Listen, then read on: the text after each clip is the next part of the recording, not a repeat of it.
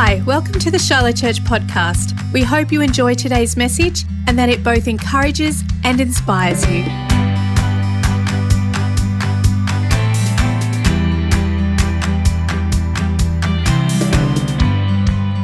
So it's Miracle Month. If in case you uh, didn't pick up on what Kim said, right? It's Miracle Month. So we fast and pray. And we believe God's going to do many mighty miracles.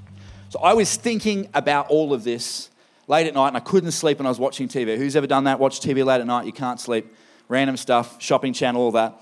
And so I'm, I'm channel surfing to find something to watch. And I find this music documentary. And so that was pretty much it. So I'm watching this music documentary. Right at the very end, it's mentioning that this particular guy, who was like the star of the show, what's happened to him is he died a couple months after the filming of this. So this was released after his death which made me think this was his last opportunity to share the genius of his musical ability. His last opportunity to weigh in on things and set the record straight on stuff and do all of that kind of thing, which is cool.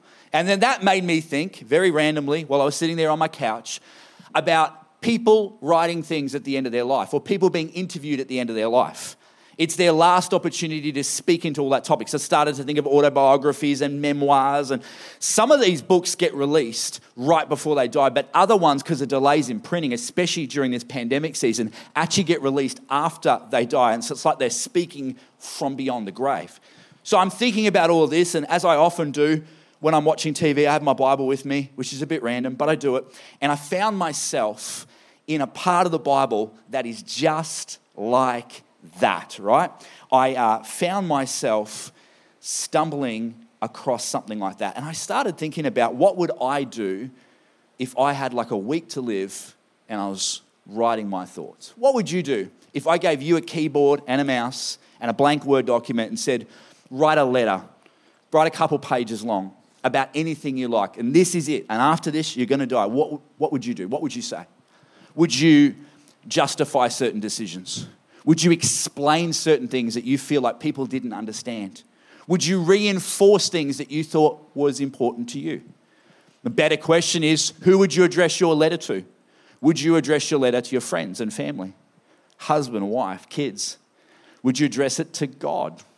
Would you make it open? Would you publish it online so everybody could hear it? If you had two pages and one week to live, what would be on those two pages?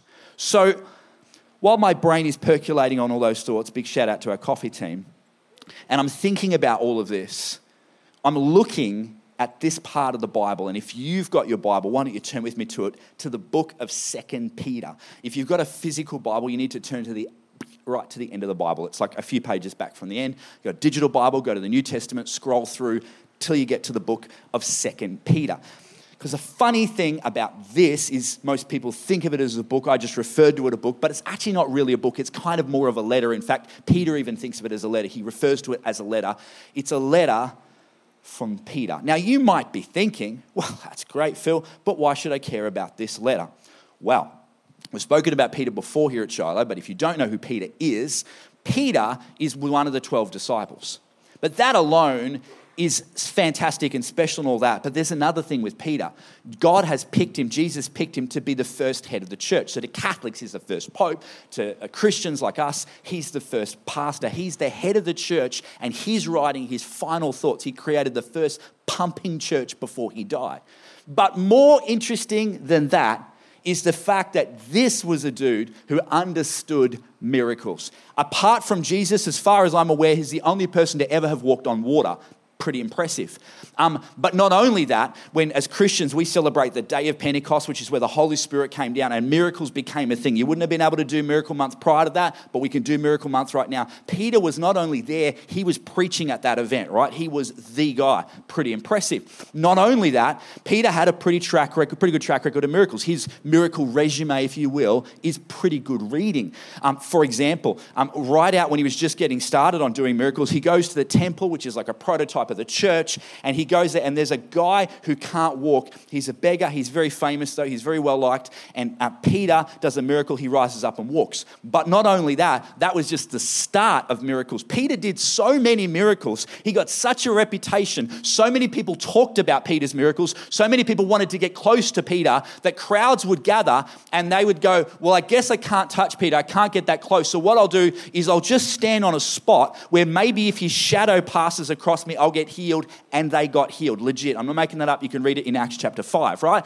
So Peter was a guy that understood miracles. But because of all of this stuff, he was causing quite a stir. And the Romans didn't appreciate that stir because as a result of all of this stirring, people said, hey, this Jesus guy, I think maybe he's God, and I think we should ditch these Roman gods, which wasn't very popular because one of the gods was the emperor, right? So if you're going to ditch the Roman gods, that's going to get you into a bit of trouble. And there were crowds which they didn't enjoy, and there was a whole bunch of stuff we didn't enjoy.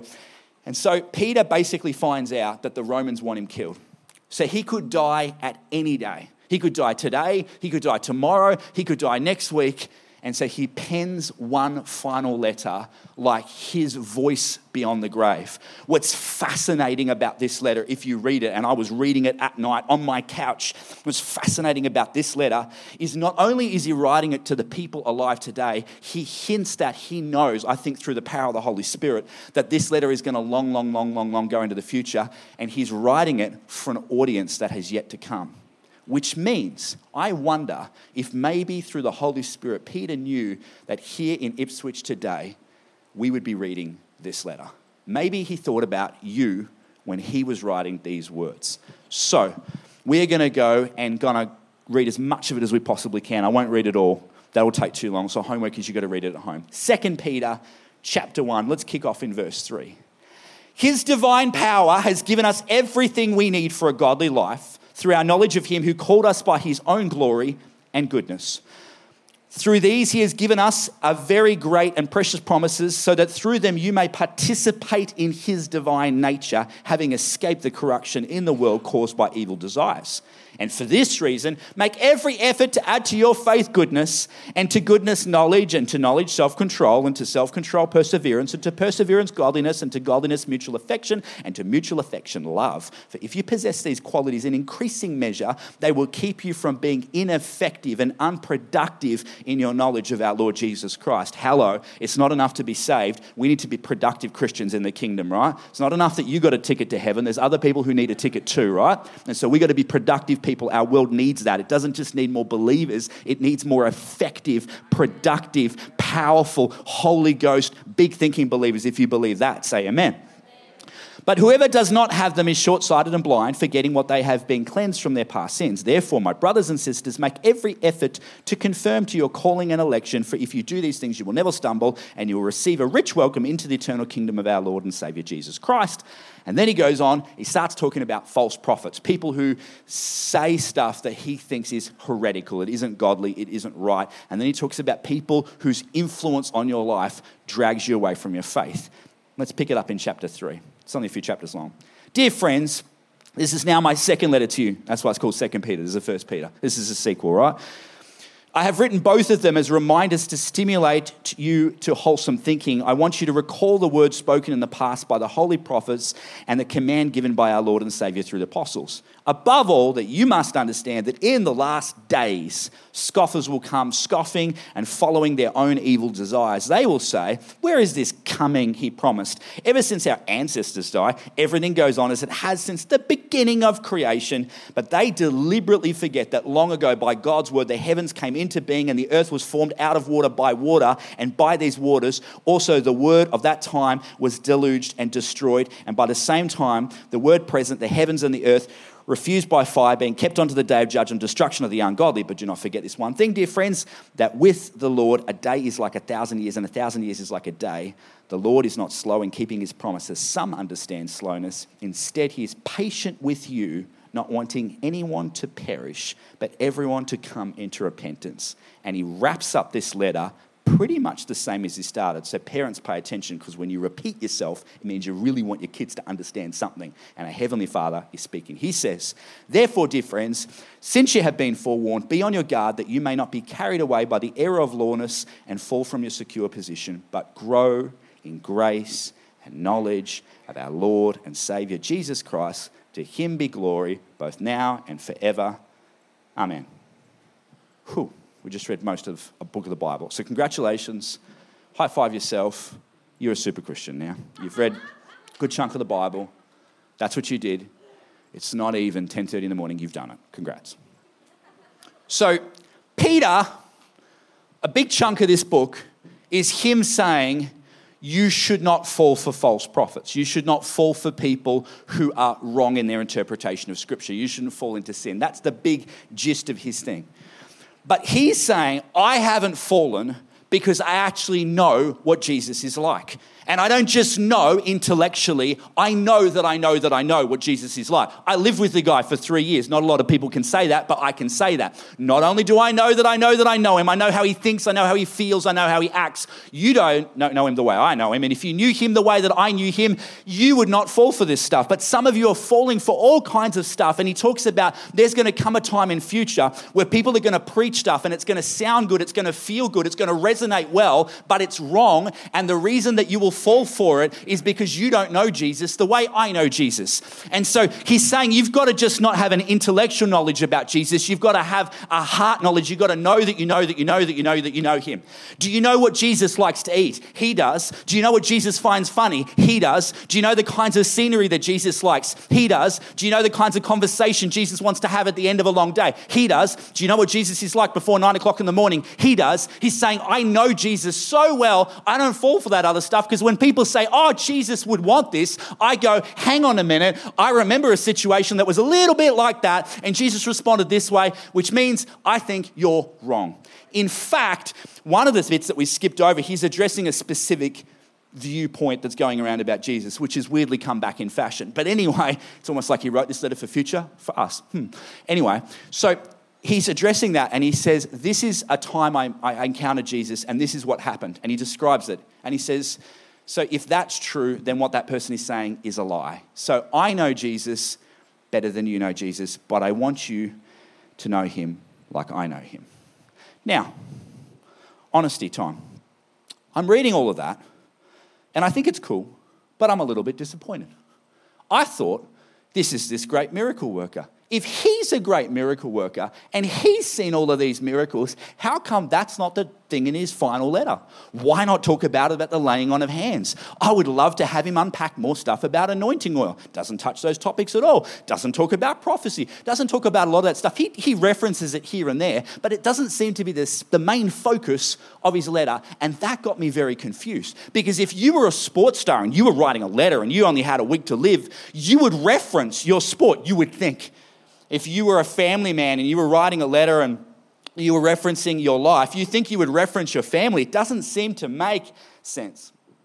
So I thought about it some more. And then I realized something. Where did Peter learn to walk on water? Jesus. Where did Peter learn to be full of the Holy Spirit? Jesus told him to do that.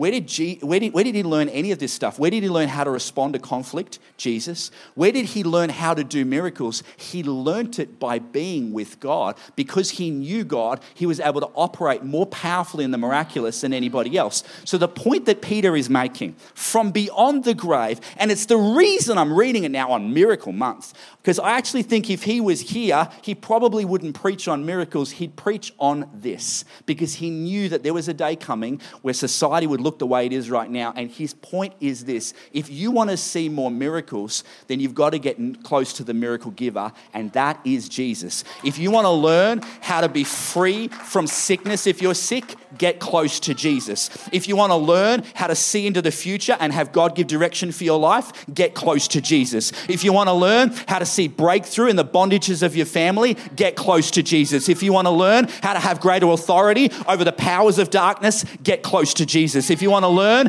how to respond better in an altar call, get close to Jesus. If you want to learn how to speak with the authority where God's actually speaking through you and it's not just your mouthpiece, but the Holy Spirit coming through you, get close to Jesus. That's the point he's actually making. If you want more miracles, get close to Jesus. Learn to know him like I know him. That's his point. He's saying it's not an accident. I've done stuff that you can't do because I've spent time with Jesus that you haven't spent time with. But even greater, the point that's even more fantastic is this He's saying you don't have to have lived with him for three years on earth. You can have a relationship with him right now and follow him so closely that you can see more miraculous power at work than I have seen. Just get close to Jesus.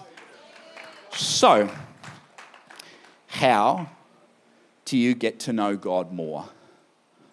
Like Peter knew God more. That's my thought late at night, half asleep, lying on the couch in my trackies. And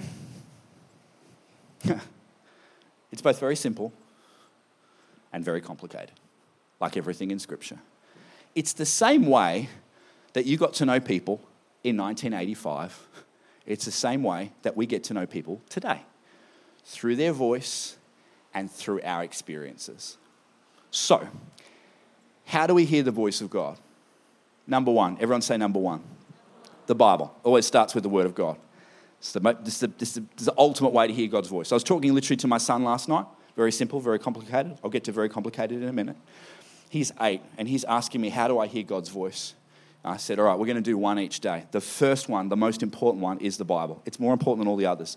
I said, Because it gives reference point to everything else. Peter labors that point. When you go and do your homework this week and you read the rest of Peter, he bangs that drum hard. He's like, Get close to the word, get close to the word, get close to the word. That's how you'll get to know Jesus, right? But this is where I think we get tripped up sometimes as Christians. You've got to think about if you're married and you speak to your spouse for 15 minutes a week, but 14 and a half of those minutes are just things that need to get done around the house, what kind of a relationship would you have? At most, it'd be like an employee employer relationship, even if it was a good relationship. But if all we do when we read the word is bring our shopping list of all of our miracles and everything that we want to receive from God, that's actually what we turn our walk of God into, right? That's, but that's not what marriage is like, a good marriage at least. If you're in a good marriage, you talk about all kinds of stuff. Yes, you talk about the stuff that needs to get done around the house and who's picking up the kids and all that stuff, sure. But you also talk about other stuff. They tell you random stuff about their past and their history you know, um, they tell you stuff that you don't understand. I think sometimes I talk to Krista, she doesn't have a clue what I'm talking about, and vice versa. I'm still trying to figure stuff out. I'm like, how does her mind work? You know, um, and I know her better than I knew when we first got married, but she still says stuff where I'm like, why do girls think like that? I don't understand. That's very confusing, right? And so there's that, right? And then you have times where uh, they pour their heart out to you and you listen to them. You don't say much, you just listen. And there's times where you pour your heart out and they listen and they don't say much. And there's times that you're going through something and you're stressed, and there's times times when maybe um, I maybe do something dumb and my wife has to lovingly say, hey, that was dumb. And I go, yeah, you know what? You've made a good point. That was dumb. I need to stop that, right? And so all these kinds of things happen. And, you know, in marriage, not every single day that you possibly communicate, you have a three hour intense, deep, and meaningful conversation. And if that doesn't happen, that doesn't mean that your marriage is on the rocks. It just doesn't usually happen every single day. Sometimes it takes a couple days for one of those to pop back out. So don't be surprised that when you read the Bible, it actually is the same in your time with God. There are times when you read the Bible where, sure, it's deep and it's powerful and you weep. And then there's other times where you're like, I don't understand what that means. And then there's other times where God is basically just giving you something to do and you're like, okay, I need to do that. And then there's times when you're spending time in the Word and it's just you pouring out your heart to God. And then there's other times that God is pouring pouring out his heart to you. There's all kinds of random times that flow in Scripture, and that's what we need to get used to do, right? But I know what you're thinking. Hey, Phil, thank you so much for sharing that. But I've been a Christian for 20 years and I came to church to be challenged by you, not for you to tell me something that I already know. Okay, let's dial it up.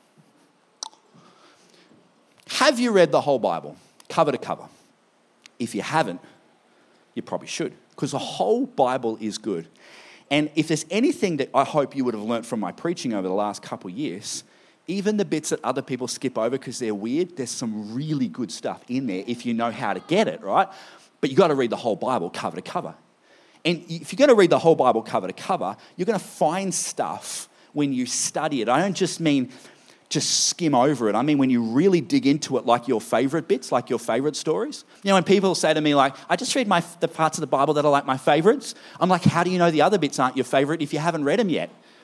That's like, I only like comedies. Have you watched anything else? No, I just like comedies. It's like, well, what if you feel like action films? You need to watch one and then you'll realize if it's good or if it's not good, right?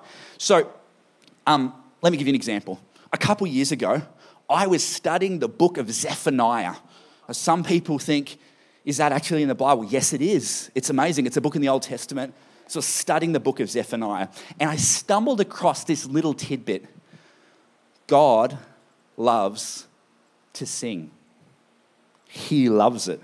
I mean, really loves it. He talks about in this book how much he absolutely loves singing. I'd been a Christian a long time. I didn't realize this until I was studying Zephaniah. Our youngest son, Isaiah, loves to sing. He sings all the time about all kinds of stuff.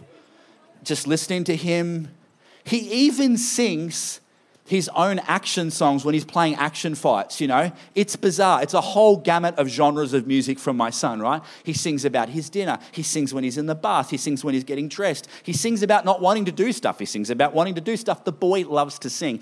And what's incredible is Zephaniah basically says God is one of those people. Does anyone know one of those I love to sing people? You're in a car ride with them, they're busting stuff out. Even when you tell them not to sing, they hum. And you know, which is even more annoying. Is it just me? Am I the only one that has been surrounded by people who love to sing? Come on, give us a wave. If your spouse is one of those people, put your hand down, it's not safe. God is one of those people. So then I started to think, well, if God's one of those people that loves to sing, what does God sing about? Like, what does a God sing about? I know what Isaiah sings about. What does a God sing about, right? So it says that he sings and rejoices over his people. Give us a wave if you're a Christian. He sings over you. He writes songs about you, which is crazy. Which is crazy. He sings over those whom it Bible says has he's removed their judgments, which means when God has removed judgment from you, not only do you feel that ah, he actually feels that same, ah, and then he sings a song about you, which is pretty cool. Again, he's one of those people that just busters out to song. It's like a musical in heaven. That's what I'm reading here, right? He sings um, over those who are rebelling against him. That's fascinating. I wonder what those lyrics are.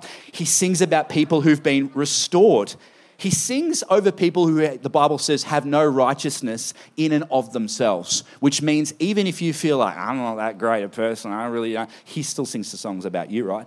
He sings over those people, it says, who have every reason to fear the face of God and no reason to want to be in his presence, but he still sings about them.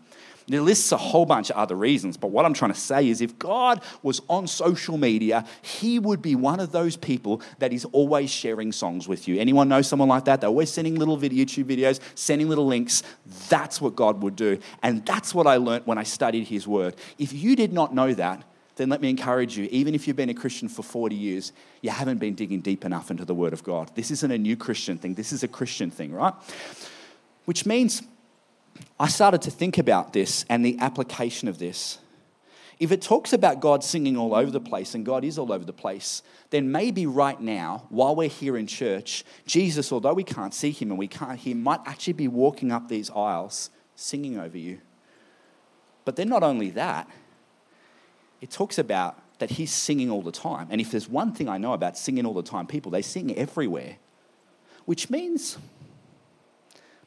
and I can't wait to ask him when I get to heaven. I don't know if this is true, but maybe those times in my home late at night when I've been stressed or anxious or worried, and there's just that tension in the air, and I go gently off to sleep.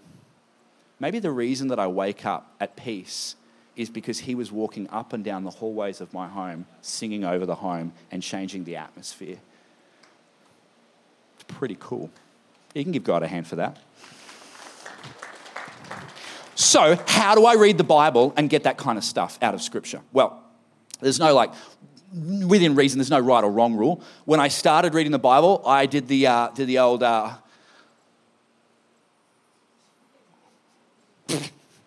and it was real good for about like three weeks. And then I was like, Judas hung himself. And I'm like, ooh, I don't like that one. Flip the page over time two, right? That's how I started reading this Bible. Anyone ever done that before? About eight people, the rest of you, very godly. Um, that's how I started reading scripture. But then as I got more mature in my faith, I had to find better ways of reading scripture than that. Now, um, what about if you've been saved a long time? What about if you've been saved a really long time? How do you read the Bible and get stuff like the singing bit out of the scripture? Well, a lot of people will say, well, I just read devotionals, and devotionals are fantastic. You know, those little ones you get online and subscription so on and stuff. That's great. I do those too. I got nothing against devotionals. I think devotionals are fantastic. As long as you don't read any weird ones, you're all good. Devotionals are great. But devotionals are like going to a restaurant, and restaurants are food for you. Interesting question. Blind man answered, Master, I want to see. Jesus told him, You may go, your eyes are healed because of your faith. Right away, the man could see, and he went down the road with Jesus. So, I read this scripture as a new Christian. Um, I'd been saved a couple months. I was a bit of a mess when I got saved. And so, when I read it and I asked myself who I am in the story and why, I was like, I'm definitely the blind beggar. Not because I'm blind, but because I got a whole bunch of issues that are really obvious to everyone. Like, one of them was I was struggling to stop swearing. but then, because I was so nervous about swearing in front of Christians, then I would swear because I was nervous. Yeah. So that was a thing. And I had a bunch of bad habits in my life. And so I was like, very clearly, I'm blind, I'm blind, blind. That, that's who I am. Where is Jesus in the story? And I noticed that Jesus was listening to him when he was crying out. And I realized that I thought that Jesus was far away from me. But all those times I was crying out to him, he was actually tuned into the sound of my voice which was like, wow. So what's he doing? He's listening to me when I pray. Okay, that's pretty powerful. Is there a difference between who I am and where God is? And the answer was yes. See, because I thought I was such a filthy, rotten sinner that I had to create this distance between me and God. I was waiting for Him to call me out so that we could get close, but I realized He wanted me close all along. And so I needed to bridge the gap between my distance with Jesus. But then I read this scripture a few years later. I asked myself the same questions Who am I in the story and why? And at first, I thought I was blind Bartimaeus again because I still got issues. Everybody's got issues. Give us a wave if you've got issues. Half the crowd, the other half crowd lying. That's your issue. All right, so um, I was reading this scripture and I was thinking about all my issues. it's funny, I always pray before I read the Bible. And I was praying and I was saying to God how annoying it was at church. Because I have a seat at church. Give us a wave if you've got a seat have a seat, and people had sat in my seat. Some young people who needed God had sat in my seat. I just thought it was very rude. I mean, you just rock up out of nowhere, stealing people's seats. It's not a great way to make friends, show some respect. This is the house of God. God is watching. I've been doing this Christian thing longer than you. Plenty of other seats around. Five empty seats on the row. You sat in my seat. Why did you do that? I was not happy about it, right? Someone even moved my jumper. I put a jumper down. That's the universal Christian thing. Don't touch my seat, right? God is watching. That's some kind of sin, I'm convinced, in heaven. I'm still looking through scripture. We'll get there one day, right? Remove my jumper. Anyway, so I was having a whinge and I was like, Lord, bless them. You know, I know that they're, you know, I'm having this whole thing. You know, I felt like I was very holy and godly in my prayer. So I'm reading this story and I'm like, I'm blind Bartimaeus. and I, we'll talk about impressions in a second. I felt like the nudge from the Holy Spirit, like maybe you're not blind Bartimaeus. And I realized to my shock and horror that I was not blind Bartimaeus in the story. I was the people telling blind Bartimaeus to shut up. Because I realized that these people who had stolen my seat wanted to get close to front so that they could actually encounter God. And I was upset at them because their encounter was ruining my encounter. And so I'd only thought about myself and I hadn't thought about them. I hadn't thought about the person that had stolen my seat. So, who am I in the story and why? Well, we just clarified that. Who is Jesus in the story? Do you know what Jesus does? He prioritizes the blind man over them, which is a subtle, not impressed. That's a, that's a, you know, good job, guys. So I realized when I was like patting myself on, I had my Hillsong going, and I was like, I'm such a godly guy. I've got such a good attitude about this. God was looking at me going, not impressed which is a bit convicting. So, is there a difference between who I am and where He is? Yeah, there was. Because I should have actually given them my seat, I should have gone out of my way. But instead, I had a stinking attitude three seats up from that seat, just staring at them occasionally in worship, you know, wondering if they're hearing the songs that they're singing. You can read the Bible any, anyway. There's within reason. There's no rules. That's how I read Scripture. Number two, everyone say number two impressions. Impressions. God often speaks to people through impressions. So that would be a conscience. Um, sometimes people would say, God's speaking to me through my gut. That's not always true, but sometimes it is, yes. Or there's just a vibe. People talk about, I feel a peaceful vibe or whatever. Um, but impressions are very powerful. God does speak. I remember um, I was in a, a, church in Melbourne. I was where I, I you know, back then. And um, I was chatting to this young lady after the service. She'd been early mid 20s. And um, I just said, hey, how are you? Good to meet you, yada, yada, yada. And uh, she said, Do you want to hear my story? And I was a little worried when people say that because sometimes their stories are weird, but whatever. I'm like, Okay, just be polite, sure. What's your story? She goes, Well, I never thought I'd be here. I'm like, Oh, that's a good start.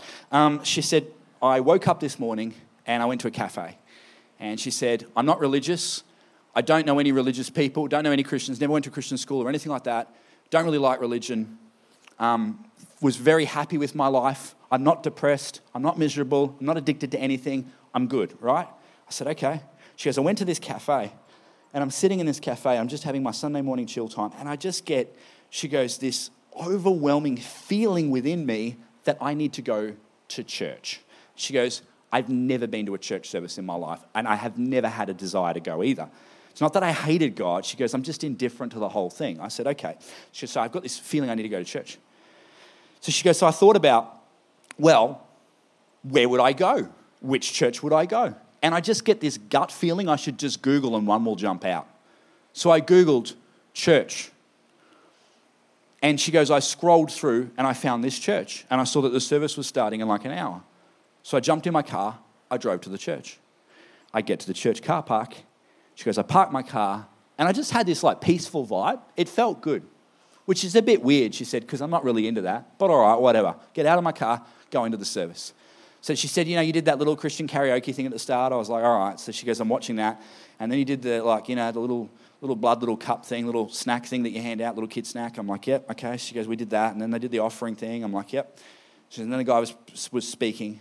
Now, you got to understand, this was not a, this was not a Reinhard Bonnke service. You know what I mean? This was just, a, you know, you know, you go home and some days you're like, church was amazing. And other times you were like, church was all right. This was one of those church was all right Sundays, right? And so, um, you know, it wasn't particularly compelling or anything like that. She goes, as he's getting to the end of his little TED talk, she goes, I had two overwhelming feelings at exactly the same time. I said, What were they? She goes, The first one was, I, I just, I felt, she goes, I think convicted would be the right word, like a judge. She goes, I felt convicted of a whole bunch of my behavior. I think you would call it sin. She goes, But what's fascinating to me is I would not have thought of that as sinful at the start of the day. In fact, I felt good about my choices. I'm a good girl, I'm not a bad person, right? So, but she goes, I start feeling overwhelmed by guilt and shame. But she goes, but then there was a second feeling at exactly the same time. I said, What was that? She goes, I felt overwhelmed by the fact that Jesus loved me and cared about me and had come to rescue me from my guilt and my shame. So she said, So I prayed under my breath, Jesus, if this is really you and if you're really real, what am I supposed to do now? And I look up and you're doing that thing that you call the altar call, where you're like praying the prayer about inviting Jesus into your heart so he can remove your sins and set you free. So I prayed that prayer. And now I feel like I'm completely changed. That's the power of when God speaks through impressions, right? So, yeah, God's good. You can give God a hand. Um,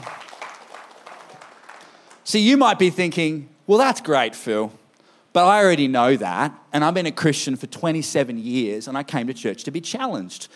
Okay. I have found that the longer you walk with Jesus, the slower you respond to his impressions. She didn't you know, deliberate on them for a few hours. She didn't phone 27 friends to bounce that off them. She got in a car, went to a place that she never wanted to go. Then she walked into the thing. When she prayed and said, What am I supposed to do? And the thing, she responded straight away. New Christians are great at that. Older Christians, I need to fast about that one. Oh, I'm not sure. I mean, I read that out of the message, and that's not a great translation of scripture. And so I really need to see it in the New King James or an NIV before I'm really going to make that call. Well, I mean, I really did feel an impression to talk to that person, but let's be honest, that's the crazy one in our church, so I'm not going to respond to that. Um, I don't know, really know if I want to forgive that guy because really, he's kind of a, you know, I can't use that word because then I'll have to repent later. So I'm just going to stew on it and just make sure I know from God. Those are mature believers. So let me ask you a question How quick do you respond to the impressions of the Holy Spirit? If you've been a mature believer, you should set the example for new Christians, not the other way around. Whew. This is my I'm going to lose friends sermon. Number three, everyone say number three. Visually, through dreams and visions. Dreams and visions. Uh, one of my good friends, he preached here earlier this year and he touched on a little bit in his sermon, so I won't go into massive detail because you can just podcast it. Uh, uh, Zoran Paunovic, he's, he's probably the best guy in Australia for this stuff. He is phenomenal. I've actually been saying to him, I've been thinking, you guys just tell me later on if this appeals to you, actually getting him to come and do like a dream workshop over the weekend where he unpacks and explains dreams. He's phenomenal at that, right? but God does speak that way. And uh, it's funny, I was a Christian for a long time. I was a pastor for a long time. And I was like, yeah, I know God does speak this way. And I've had God speak to me through dreams and visions. But I actually felt like the Holy Spirit challenged me a couple years ago to actually start a dream journal, to have it little note thing on my phone. I, I, love pen and paper, but I've lost a thousand books all over the world. I'm the wrong guy for that. So just have a little thing on my, my phone. And when I get a dream that I think might be from God, to write it down while it's still fresh when I wake up. Again, this is something that a new Christian would do. But if you've been a believer for a while, do you jot stuff down when you feel like God's spoken to you through a dream or a vision? Because God does want to prophetically speak. Number four, everyone say four. Audible voice. It's very rare, but it does happen. You probably, most people will be Christians their entire lifetime. They'll never hear God audibly speak. It's very, very, very rare. I've never heard God's audible voice, but it does happen. And interestingly, it can happen to people that aren't Christians. Do you want to hear a story? All right. I was teaching on this topic. I was teaching about how to hear the voice of God. I was doing a prophetic workshop. And a guy comes up to me. This often happens. He's like, Do you know the audible voice? Do you want to hear my story? And I was extra worried because he looked weird. But anyway, I was like, Okay, tell me your story. He goes, When I was growing up, I was a dirtbag. I laughed. He goes, No, no, really. he goes, I was not a good guy. I took advantage of people. I screwed people over. He goes, I was a bad guy. So, anyway, he goes, I, um, I was I was a young adult and I was going through life and I was living my dream and I didn't care about God. I wasn't interested in faith. And I'd heard through a friend of a friend that this Christian girl, she'd have been about 19, um, she was just going through a whole bunch of stuff. And I thought this will be a good girl to take advantage of because she'll be vulnerable and you know she won't she won't you know you know. So he goes. So I got a number through this friend and I called her and made an excuse to come and visit her. I go to visit her, and uh, knock on a door, and I just invited myself in. So she makes me a cup of tea, we're chatting, goes, I'm finished the tea, I put my cup down, and I go to make my move. And I hear this voice like booming thunder roar out over the room. Back off, she's mine. He goes, now, I had a whole bunch of issues in my life. He goes, but I wasn't really a drug user and I was definitely sober. So I knew it wasn't me. I looked over at her and said, Did you hear that? She goes, Hear what? And he goes, I didn't know what it was, but I was getting out of there, right? So he goes, I stood up. I got to, you know, this is my house and the tap, and there's a, I, got to get, I just got to get out of here. He goes, I was gone. He goes, I deleted a number. I was like, I, I, you know, I don't want anything. To, I don't know what that was. I don't want anything to do with her ever again, right? He goes, Now I found out later she met a good Christian guy. She got married. She had a couple kids. She's living her best life. He goes, But me, I just continue living my worst life, right? So he goes, I'm hanging out with all the wrong people. I'm doing all this bad stuff. He goes, But I never forgot this voice. So he goes, There was this one day, he goes, I really started to think about this voice. And I started to think, who was this voice? Was it a ghost like her grandfather? Was it Buddha or, you know, Krishna or Jesus or what was it a demon? Like, what was this voice? And the other thing that I couldn't get my head around is why did this voice care about some random chick from a broken home? Why does she matter? And he goes, So I started exploring it and I got onto the idea that the voice must be a God. And then I started exploring what that God was. And I came to the realization that it was Jesus. And he goes, and I've given my life out to Jesus and I'm sold out for him ever since. That's the power of God's audible voice. So you might be thinking, well, he can't challenge me on this one because God's audible voice is so rare. Wrong. Here's the thing how often do you host the presence of God? It's one thing to say, well, I haven't heard the audible voice of God, but if he wants me, he can find me. But we often do the same thing with the presence of God, which is much easier to access. We say, well, if the presence of God wants to appear in my home, he knows where I live, he can find me. But do you actually put on worship? Do you take communion at home? Do you anoint rooms with oil? Do you ask for the presence of God? Do you chase after the presence of God with the same thing that you would chase after if you knew that you could hear the audible voice of God? Because I think I speak for every mature Christian when I say, if we knew that we could go somewhere to hear the audible voice of God, we would do it if we could, when we were stuck, if we could hear the audible voice of God in a room, we would do it. But the presence of God, which is just as powerful and just as important as the audible voice of God, we don't chase after his presence like that, but we should. Number five, everyone say number five. Through other people or things through other people or things. For example, in Esther 4.14, um, she, um, she's chatting to her uncle Mordecai. She's got to do this grand thing for God, and she's feeling a little bit like maybe I shouldn't do this, and she's having second guesses. She's got imposter syndrome. And her uncle Mordecai says, basically, that you were put on the earth for such a time as this. And she feels God speak to her through her uncle. God can speak through things, through people, but I will say, time out let's be a little bit careful with this one. See if it references some other things. Otherwise, you're going to do lots of weird stuff. And we don't need any more weird Christians. I remember there was this girl, and Krista and I knew her really well. She went out with this guy. They were a bit of a mess together because they were just, just messy in general, right? And then so they, mess does not make clean up, it makes more mess, right? So they went out, it was really messy, they broke up. She really liked this fella. So, um, anyway, she said to me, Well, I've got good news we're going to go out again. I said, Oh, yeah, why is that? She goes, God spoke to me. I said, What did he say? She said, I was, I was on a train and I looked out a window and I saw his name graffitied on a factory. I knew that was God. I said, Interesting. Where were you going on the train? To work. I said, How often have you been going on that train to work? Every day. For how long? Years. I said, So you've seen his name a thousand other times, but now that you're wanting to go out with him, suddenly the name jumps out and you think it's God? She goes, It's God. I said, Has there been anything else other than that one thing? She goes, I don't need anything. When I hear the voice of God, I just respond. I said, Well, sounds pretty dicey, but you know, uh, I would, I'd probably wait on a little longer. She's like, Too late, we're already going out. I said, All right. And you can just imagine this relationship was a train wreck, right? So if you've only got that to go off, Go back to scripture.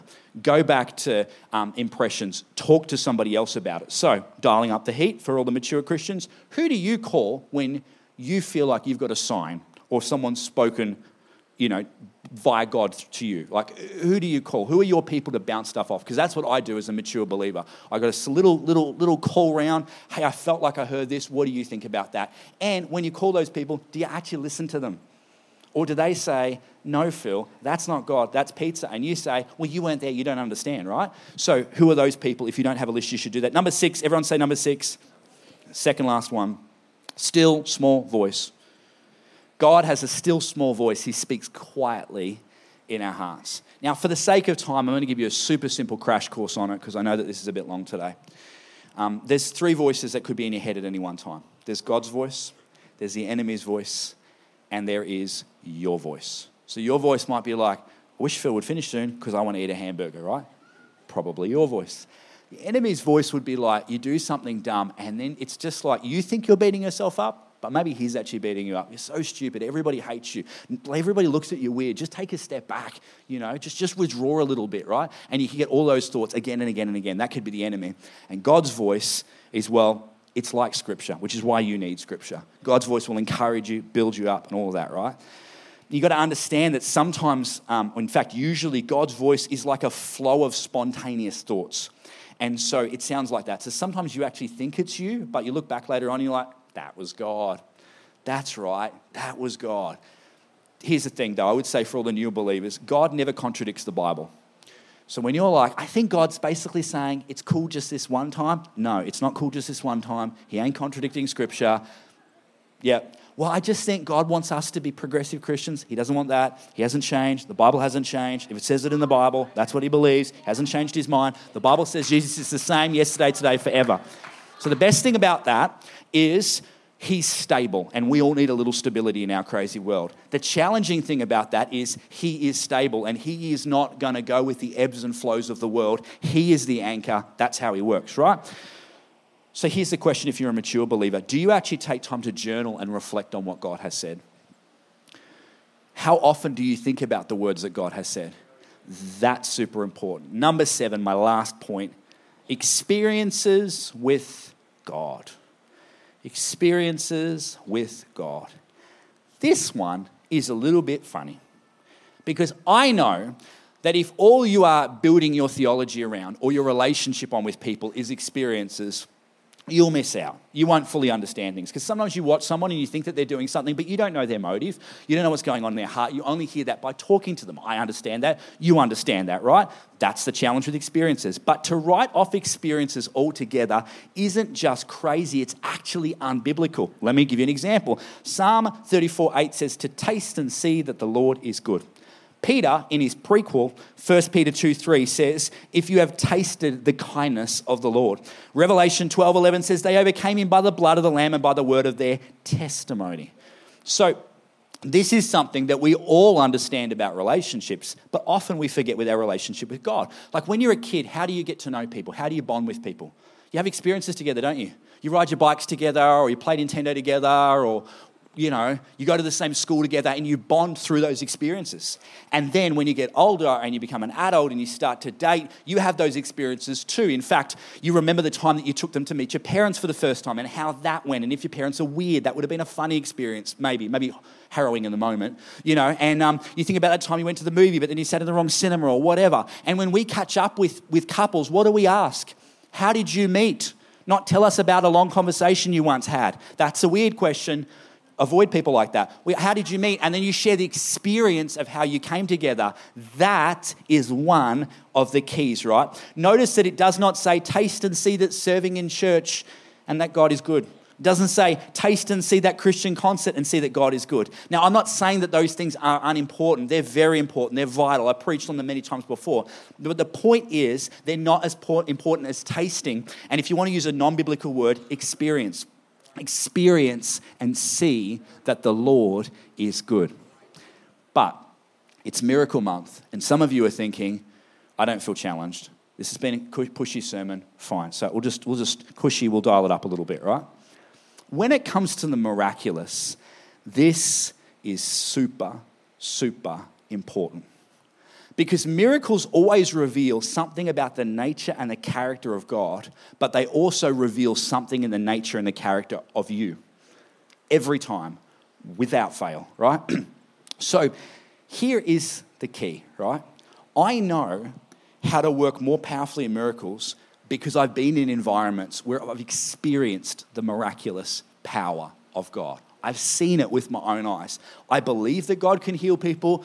Yes, because He says it in Scripture. Yes, because He's spoken to me. But also because I have seen God heal people. Which is why when I talk to people that are like, well, I think you've interpreted that Scripture wrong, I'm like, how do you argue with this experience? The person couldn't walk and they now walk. How do you argue with the experience? They were deaf and they can now hear. What is your counteraction to that? No counteraction because there's an experience thing, right? Give us a wave if you've ever been in a room where miracles happen or you know someone where miracles happen to them, right? Give us a bit of a wave, bunch of people. We definitely need more miracles, right? So, how do I know what your favorite food is? I'd ask you. How do I know what your favorite band is? I'd ask you. How do I know what your favorite movie is? I'd ask you if you want to learn more about the miracle power of God, not only do you need to experience it, you need to talk to God about it. Have you ever asked God the question, if you're a mature believer, why did you do it at the altar and not out there? Or why out there and not at the altar? Why this year and not last year? Why this year and not next year? Have you actually ever wrestled that stuff out with God? Because this is the thing I know about experiences outside of my walk with God. When I took Krista to meet my parents for the first time, we talked about it as soon as we got in the car. Give us a wave if you know what I mean. It wasn't like we just didn't speak about, well, that was an interesting experience, and then just left it on. But often, what happens with the miraculous power of God is the Holy Ghost moves powerfully in a service or at a prayer meeting or at home or whatever, and we don't talk about it again.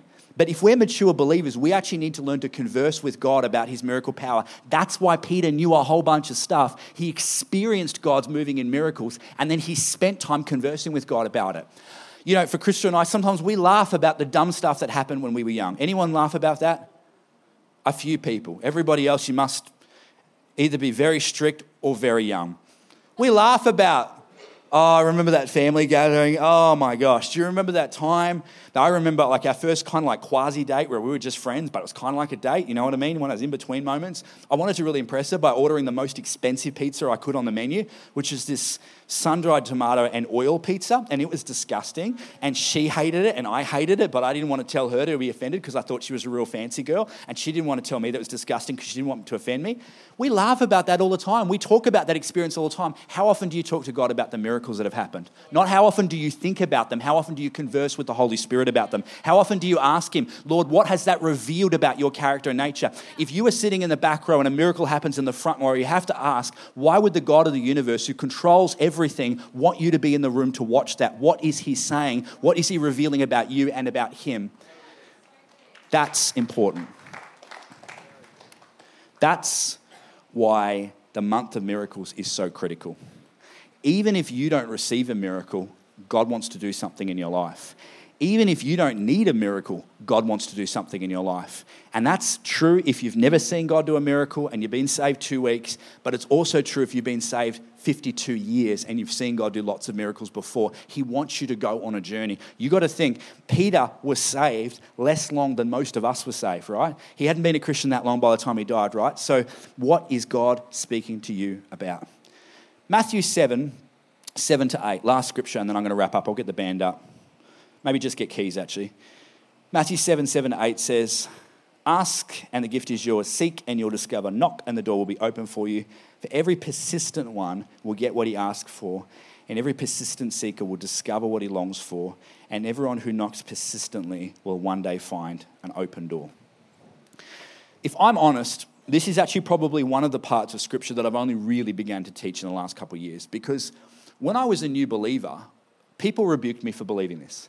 They said, nah, you know, Phil, God's not a vending machine. You can't just ask God for experiences. You can't do that. He's not necessarily going to spit them out. Um, he doesn't owe you that. Yada, yada, yada, yada, yada, yada. And they make very good points. It is true. God is not a vending machine, He doesn't owe me anything. But I had this little thought in my head that I now think, this little picture in my mind's eye, this visual, that I actually think was God.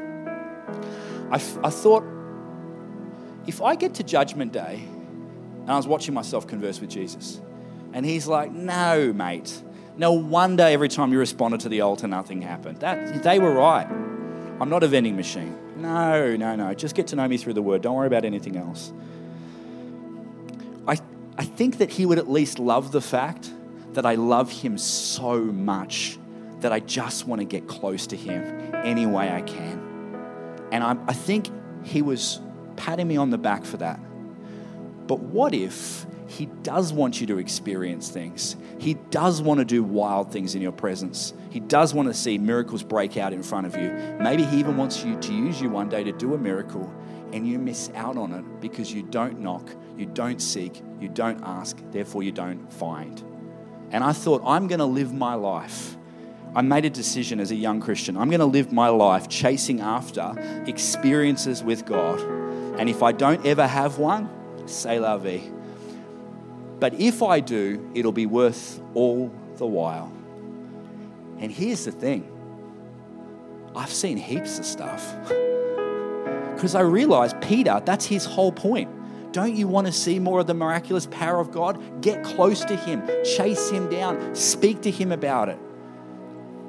You know, Krista and I have all these stories and we're always making new ones. It's a joke amongst all my friends. Oh, Phil's got another preaching story. I'm looking forward to Papua New Guinea. I probably get 100 stories out of that week. But you know why? Because I said to God, I want to experience life with you. I don't, I'm, I'm like, I'm still hungry, Lord. I could keep eating. I could keep eating. I could keep eating. I could keep eating. Some of you are like, well, I haven't seen a miracle in 20 years. Have you been banging down God's door and asking Him, Lord, I want to see a miracle? God, I want to see something. I'm sick of living off somebody else's faith. I want to live off my own faith. Chase Him down and watch what will happen. Say to him, God, I give you permission to interrupt my schedule. Oh, some people won't like that, but say it anyway. God, I give you permission to move around the pieces of the chessboard that is my life. Because if you do that, Lord God, and I see you work wonders, and I go shoulder to shoulder with you and hand to hand with you, that experience to me is more important than the pieces that are on the board for me. God, I give you permission to take away money if it means that I'm going to get another experience. God, I give you permission to rearrange friendships if I'm going to have another experience. When you you live a life like that, you become a disciple of Jesus Christ in a truest, purest form, and you see what Peter had seen. That's his point. He's speaking to a generation that didn't live with Jesus like we haven't lived with him the same way, but he's saying you can have powerful experiences with Jesus if you're willing to go after them. So maybe do something crazy. Witness to someone at a bus stop. Go on a mission trip. Give, give something in the Miracle Fund if you've never done before. Do something. Step out. Watch what God will do. And if it doesn't happen the first time, do it the second time, the third time, the fourth time, the fifth time. Because my experience says that if you keep seeking, and it's scriptural, if you keep knocking, if you keep searching out God, you will find something. I promise you, you will find something. I don't think we're going to be the most normal church in Ipswich or Brisbane. But I don't want to be the most normal church. I just want to be a church that seeks after experiences with God. I want this altar to be an altar filled with people who want to experience God. We may not be the smartest, the funniest, the whateverists but we can have experiences like no other. And if we do that, we won't be led astray because we will know His voice, we will know His word, and we will have had experiences that will change our life. Get everyone to close your eyes. I preached long enough.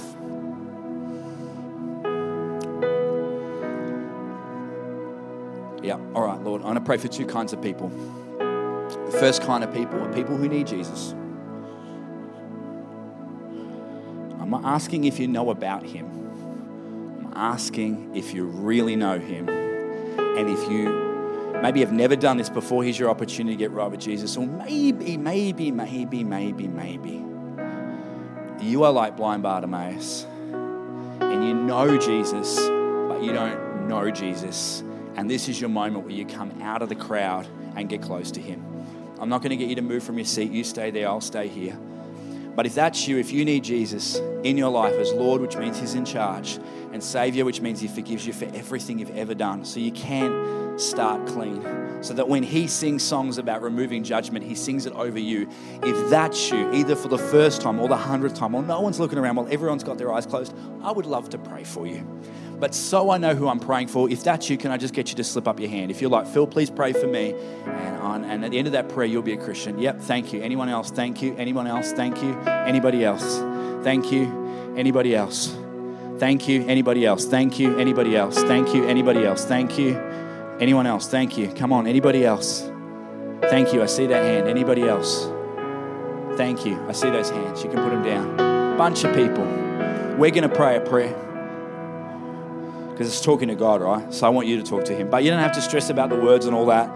I'll say the words, you repeat them after me. So it's like repeat after me prayer. You can't stuff it up, it'll be fine. But so you're not alone, I'll get all the Christians to pray along with you. And hey, we're in a church, there's heaps of Christians. Are you ready, church?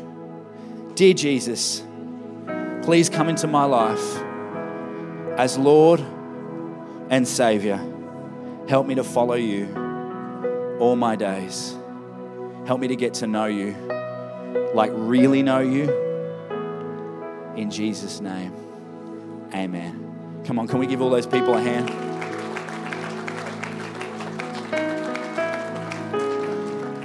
Righto. Last prayer, and then I'm going to close. If you really want wild and crazy experiences with God, I feel like that's an anointing on my life just weird, wild, wonderful, wacky things happen. I literally had a pastor say to me the other day, Can I come on one of your mission trips? I'm like, Why? He goes, wild things happen.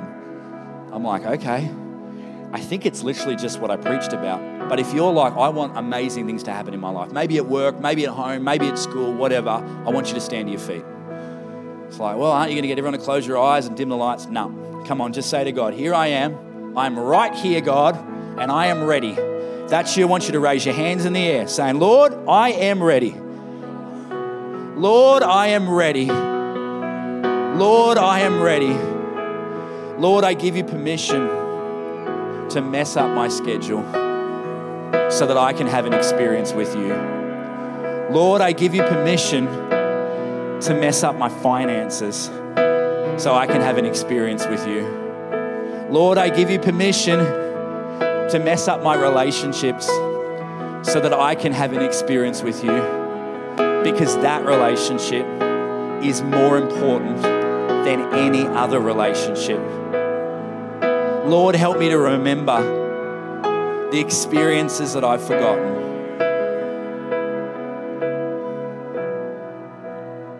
Here I am, Lord.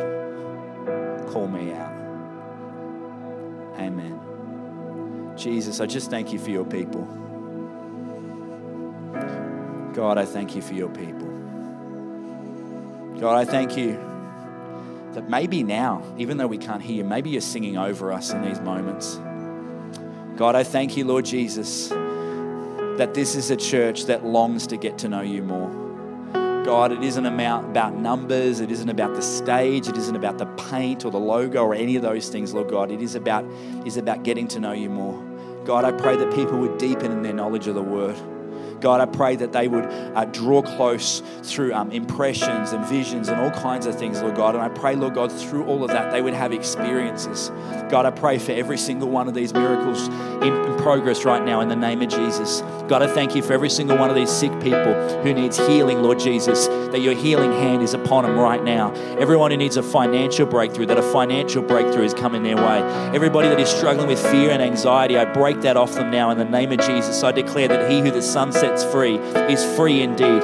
God, I thank you for every one of these people that needs a miracle in their family. I declare, Lord Jesus, that you love families, that you're the God of restoration, Lord God, and you're bringing your restoring power to these families. God, I thank you for every one of these people that needs a touch of the Holy Ghost. Lord Jesus, you're here right now. You're sending your spirit out over the crowd, over every one of these needs. And I pray, Lord Holy Spirit, that you would ricochet off the walls of their house and bring breakthrough and change, Lord God. And I pray through these experiences, Lord God, we wouldn't just glorify you, we would actually get to know you, Lord Jesus, closer than our next heartbeat. In Jesus' name, we love you. Amen. Come on, you can give God a hand. Thank you for joining our podcast. We hope you were blessed by today's message. You can connect with us at shilohchurch.com.au.